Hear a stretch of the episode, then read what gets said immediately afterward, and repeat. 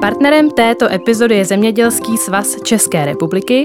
Přinášíme vám kvalitní a poctivé potraviny od lokálních farmářů. Najděte své nejbližší prodejní místo snadno a rychle na najdizemědělce.cz.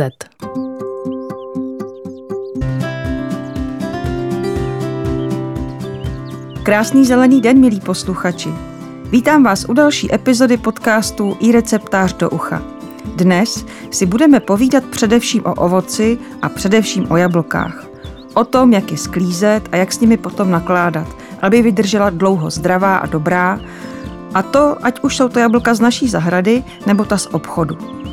Naším hostem je dnes magistr Roman Chaloupka, tajemník Ovocnářské unie, kterého tímto vítám. Dobrý den. Dobrý den. Každému hostu tady pokládáme na úvod stejné otázky. Máte raději rostliny nebo zvířata? Já mám radši rostliny. Co považujete za svůj pěstitelský úspěch? Tak pěstitelský úspěch, to, to jste mě trošku zaskočila, protože já e, vlastně na svojí zahradě takovou profesionální deformací mám hlavně ovocné rostliny a jsem rád, že se mě daří některé z nich udržovat velmi dlouho při životě. Máme několik desítek let staré stromy a pořád vypadají mladě a svěže a za to jsem velice rád. A co se vám jako pěstiteli naopak nepovedlo? Co se mi nepovedlo? Velice často se mi nepovede, protože mám taky takovou mini školku na zahradě. Každý rok naroubuji několik kusů stromů, není to žádná velká produkce, ale třeba v letošním roce se mi nepodařilo z časových důvodů na jaře vůbec naroubovat, takže musí počkat ještě jednu sezónu. A jaká je vaše nejoblíbenější rostlina nebo zvíře? Tak nejoblíbenější rostlina to e, možná je právě jabloň, ale možná ještě spíše hrušeň. Ten strom se mi velice líbí, protože je dlouhověký a má krásný habitus koruny, když potom je třeba přes 200 let starý, tak je to opravdu velice krásný exemplář, který je domovem spousty hmyzu, spoustu e, opilovačů a tak dále. A habitus to je, abychom si představili, to je nějaký tvar. Habitus je tvar koruny. Eh, kdybyste neměl žádné omezení a mohl jste pěstovat cokoliv, co by to bylo?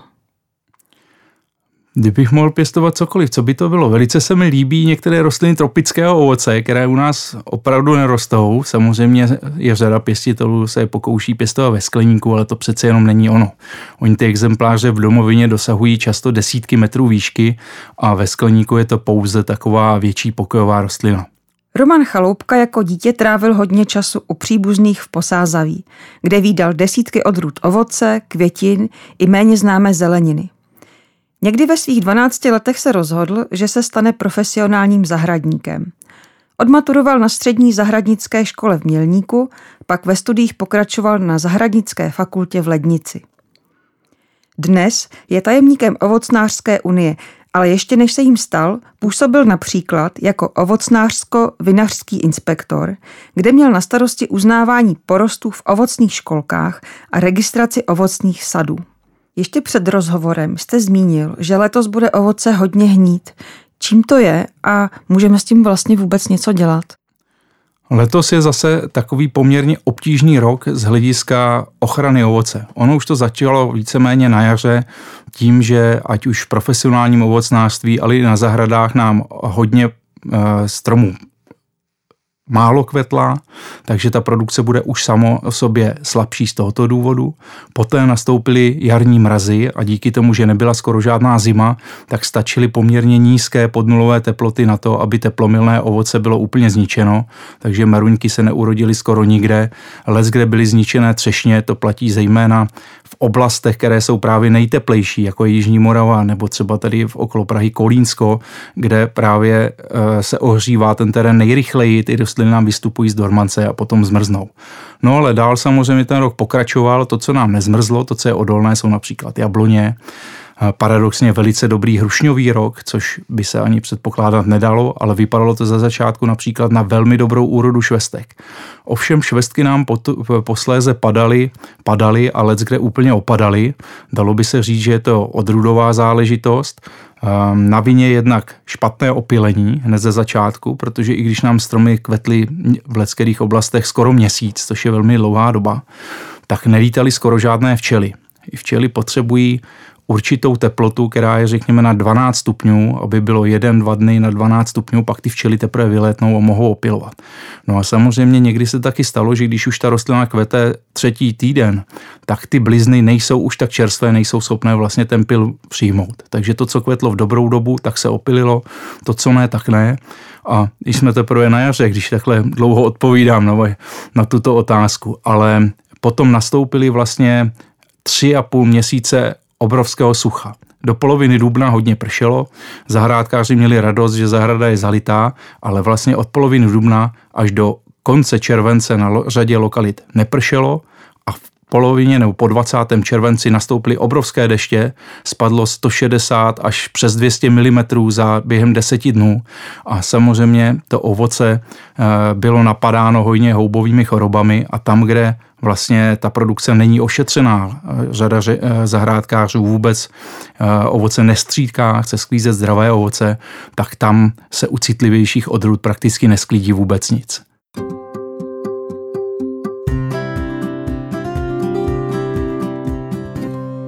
Když to vezmeme od začátku a budeme se bavit o ovoci na naší zahrádce, tak jak máme ovoce správně sklízet? Jak máme s těmi plody eh, zacházet? Máme nějak třídit, čistit?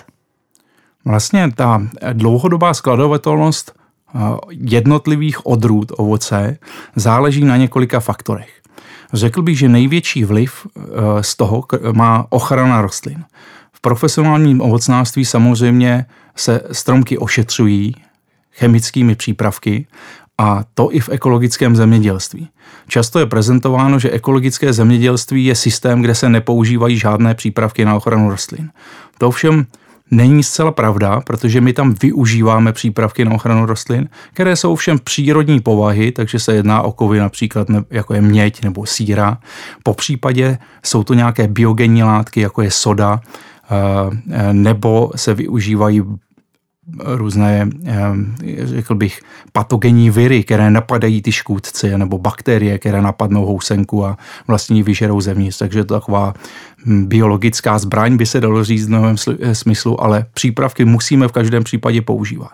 Protože tam, kde nepoužíváme vůbec žádné přípravky na ochranu rostlin, tak nám to ovoce nenapadnou pouze skládkové choroby následně ale jedná se i o červavost, takže nám řada těch skůdců to ovoce poškodí mechanicky a právě těmito vpichy potom vniknou spory hub do těch rán a to ovoce potom následně dříve nebo později se začne ve velkém kazit. Pak druhou, druhým významným, velmi významným faktorem je odrůda. Ta, eh, ta náchylnost odrůd k hnilobám je velmi různá. Eh, řada z vás má na zahradě ještě staré stromy starých odrůd, které eh, často vydrží velice primitivní skladování. Dalo by se říct, že některé odrůdy se třeba před stolety skladovaly v krechtu, nasypané jako brambory na zemi a oni do nezhnily. Ovšem chuťové vlastnosti těchto odrůd nejsou úplně zázračné a když na ně třeba někteří staří lidi ještě často rádi vzpomínají, tak když potom kousnete do moderních odrůd a do těchto starých věcí, jako je třeba streamka, tak ty chuťové vlastnosti jsou vlastně podřadné. Takže sice nehní, ale úplně si na nich nepochutnáme. A potom je to samozřejmě samotné skladování, co ovlivňuje to, jak dlouho můžeme ovoce uchovat. Jak potom máme ovoce, když ho sklidíme, tak jak ho máme správně skladovat? Třeba v jaké nádobě, při jaké teplotě a vlhkosti? No, když se jedná vlastně o ovoce ze zahrad, tak eh, my musíme od ovoce především dobře vytřídit.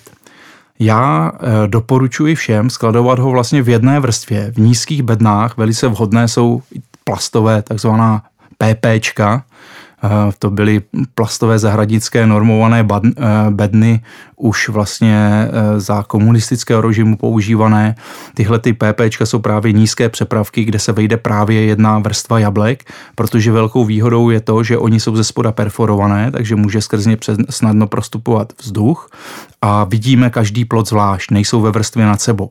Samozřejmě ta jablka musí být naprosto zdravá, nesmí mít mechanické poškození A e, ideální je, když jsou také ošetřená třeba na skládkové choroby nebo řada přípravků, když potom ošetřujeme proti strupovitosti aspoň několika postřiky, tak potom nám dávají lepší potenciál toho dlouhodobého skladování, protože, jak už jsem říkal předtím, tak úplně neošetřená produkce potom u těch citlivějších odrůd vlastně nám velmi rychle hníje.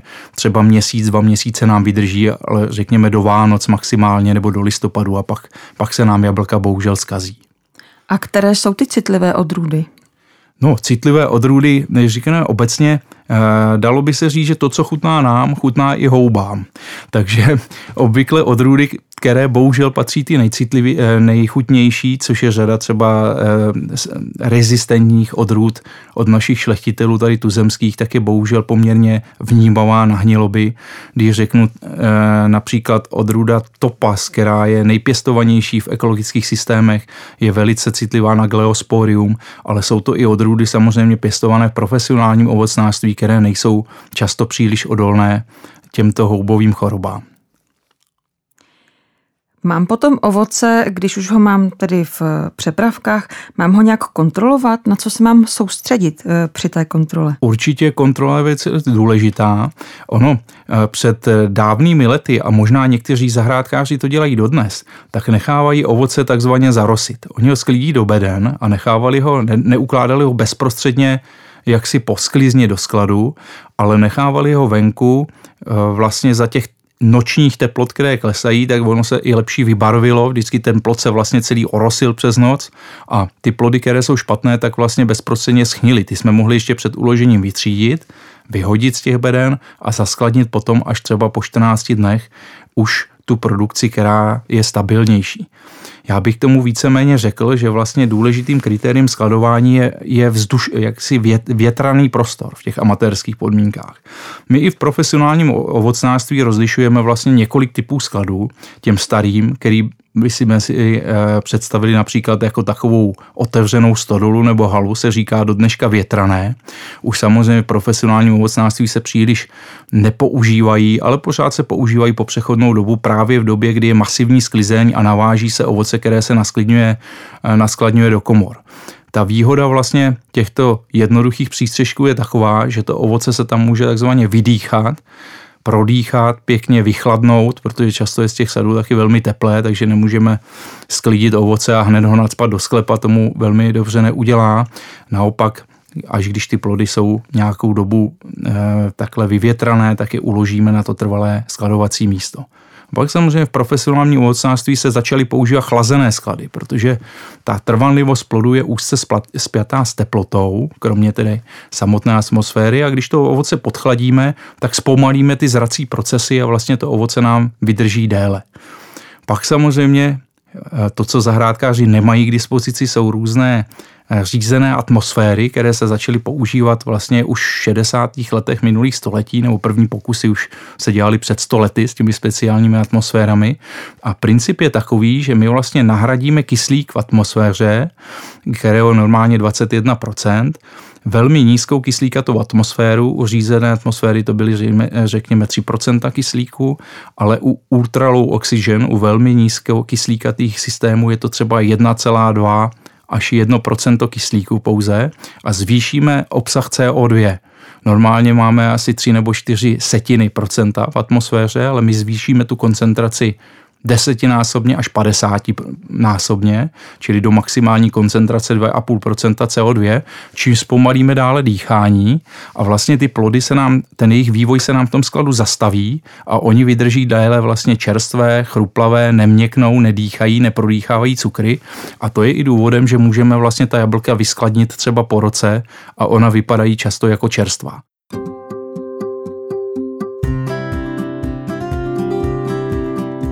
Jednou z výhod pěstování vlastních jablek je možnost vybrat si z více odrůd, sáhnout i po těch, které se v obchodě nenajdou. Ale když chci ochutnat běžně nedostupné odrůdy, co můžu dělat?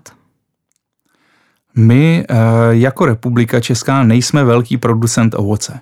Produkujeme asi procent nebo 2% produkce ovoce Evropské unie, ale v čem jsme, eh, řekl bych, přímo jedničky, bych si dovolil říct, tak jsme ve šlechtění ovocných odrůd. Tady je několik, ať už státních nebo, eh, nebo výzkumných pracovišť, které vlastně vyšlechtily odrůdy dneska světového významu, ale je tady i řada soukromých osob, které se věnují šlechtění, ač to nebylo třeba původem jejich zaměstnání a vytvořili vynikající odrůdy, například jako je Rubín, který byl zvolen jablkem uplynulého, uplynulého tisíciletí. Ale jsou u nás vyšlechtěné i vynikající odrůdy drobného ovoce, například angreštu rezistentní k americkému padlí angreštovému, které mají vynikající chuťové vlastnosti dneska ale eh, jsou známé i samozřejmě odrůdy třešní z České republiky. Odrůda Cordia je pěstována na všech kontinentech světa, je to nejpěstovanější odrůda vlastně Evropy, by se dalo říct. Máme i celou řadu novošlechtěnců z výzkumného a šlechtitelského ústavu ovocnářského Holovousích, ale i v Jabloních máme významné odrůdy, jak už jsem na začátku našeho rozhovoru zmínil odrůdu Topaz, která je nejpěstovanější odrůdou vlastně v ekologických systémech v Evropské unii. Eh, vzniká tady celá řada sloupovitých odrůd, typickým sloupovitým charakterem růstu, které nevyžadují vlastně příliš řez, nebo vůbec nevyžadují řez a oporu. Opět tom vynikáme a naše odrůdy vlastně jsou nejprodávanější v Evropě, co se týče toho zahradkářského sortimentu.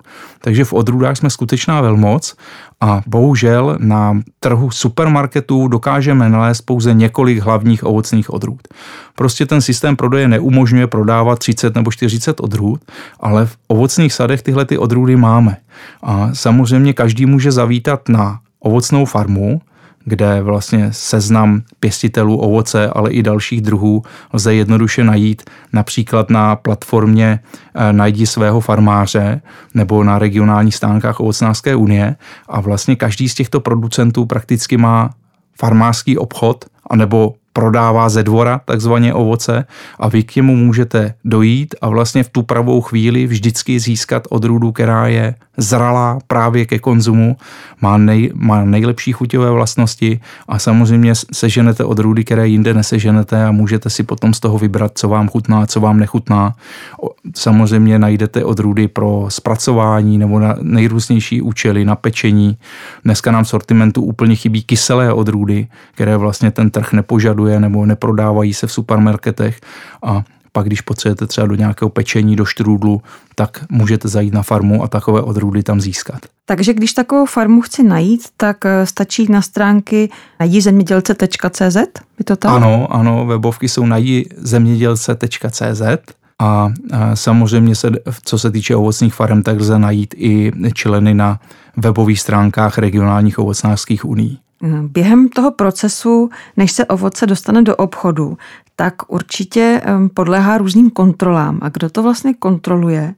A jak se měří kvalita? Když máme třeba ty jakosti, v obchodě většinou narazíme na první jakost, málo kdy na druhou, tak podle čeho se to určuje? Tak eh, existují takzvané eh, marketingové normy na ovoce, které jsou evropským předpisem, ale u nás vlastně každý supermarket má i svoje vnitřní normy, které ještě sahají hluboce na tyto marketingové eh, normy vlastně obecně platné. Takže se nemusíte bát, že by se do obchodu dostávalo ovoce nějaké podřadné nebo méně hodnotné. Naopak máme problémy s tím, že často supermarkety neobedeberou ovoce, které je Golden Delicious, je příliš e, žlutý, ať se jmenuje, že je zlatý, tak se odebírají vlastně plody zelené přednostně, takže vlastně ten, ten každá dodávka, každý závoz podléhá auditu toho nákupčího v té jednotlivém, tomu říkáme distribuční centrum, kam se ty plody jednotně zaváží, takže každá dodávka je přejímána, je kontrolováno, jestli ty kalibry odpovídají, ale s tou automatizací toho třídění to dneska není problém dodržet a vlastně natřídit ty kalibry přesně, přesně jak je požadováno.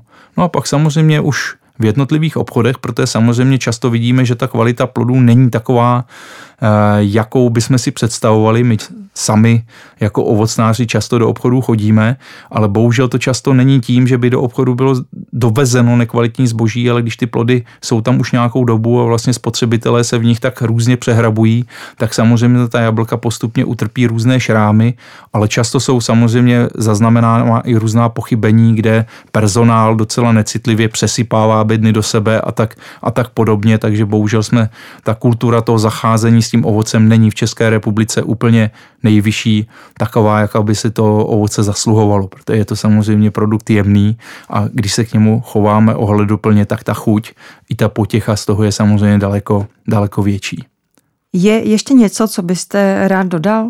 Určitě bych dodal to, ať si každý vyzkouší i zpracovat to ovoce na nejrůznější produkty. Ono se na to v posledních letech dosti pozapomnělo. Já třeba velmi často vzpomínám v posledních letech teďka s příchodem, příchodem podzimu na takový ten jablkový kompot, který se vařil přímo s řebíčkem, s kořicí a s citronem vlastně z plodů, které třeba opadaly z těch stromů. Je to velmi chutné, velmi osvěžující, dával se často do lednice. Bylo to třeba jablko z mrkví pro malé děti. Ob, obyčejné recepty, jsou to levné recepty, je velmi zdravé, velmi chutné, ale e, vlastně s příchodem sušáren se nám trošku začal osvěžovat i sušení ovoce, na který se také pozapomnělo, možná se na ten systém hledělo trošku skrze prsty kvůli obsahu vitamínů, minerálních látek, že nešetné sušení na slunci degraduje tu hodnotu, tak nemyslím pouze sušit, ne každému kříželi chutnají. Já osobně také mám radši třeba sušenou švestku nebo meruňku, ale můžeme dneska vytvořit si sami směsi do ovocných čajů. Nasušíte jablka na kostičky, dneska v elektrické sušárně to není problém, nasušíte jeřabinu, další druhy, můžete kombinovat, experimentovat s tím a vytvořit si sami velmi cené vlastně směsi, které jsou prodávány často za značné peníze, tak si je můžete připravit doma a můžete tu chuť vyladit podle toho, co vám chutná a můžete začít experimentovat i s těmi odrůdami. Některá je kyselější, některá je sladší, jiná je aromatická, tak kdo se tomu má čas věnovat nebo se tomu chce věnovat, tak než zkusí tyto, tyto přípravky, případně nějaké rozvary, mě s podzimem napadají zase švestková povidla. Když jste se mě ptala, co já mám, co já mám rád, tak já mám rád třeba švestková povidla. Opravdu ze švestek, vařená ze 100% suroviny, ne nějaké mazadlo plné plníčů a náhradních hmot. A e, to samé dají se vyrobit hrušková povidla, která jsou velmi, velmi zajímavá. Jablečný rozvar na koláče.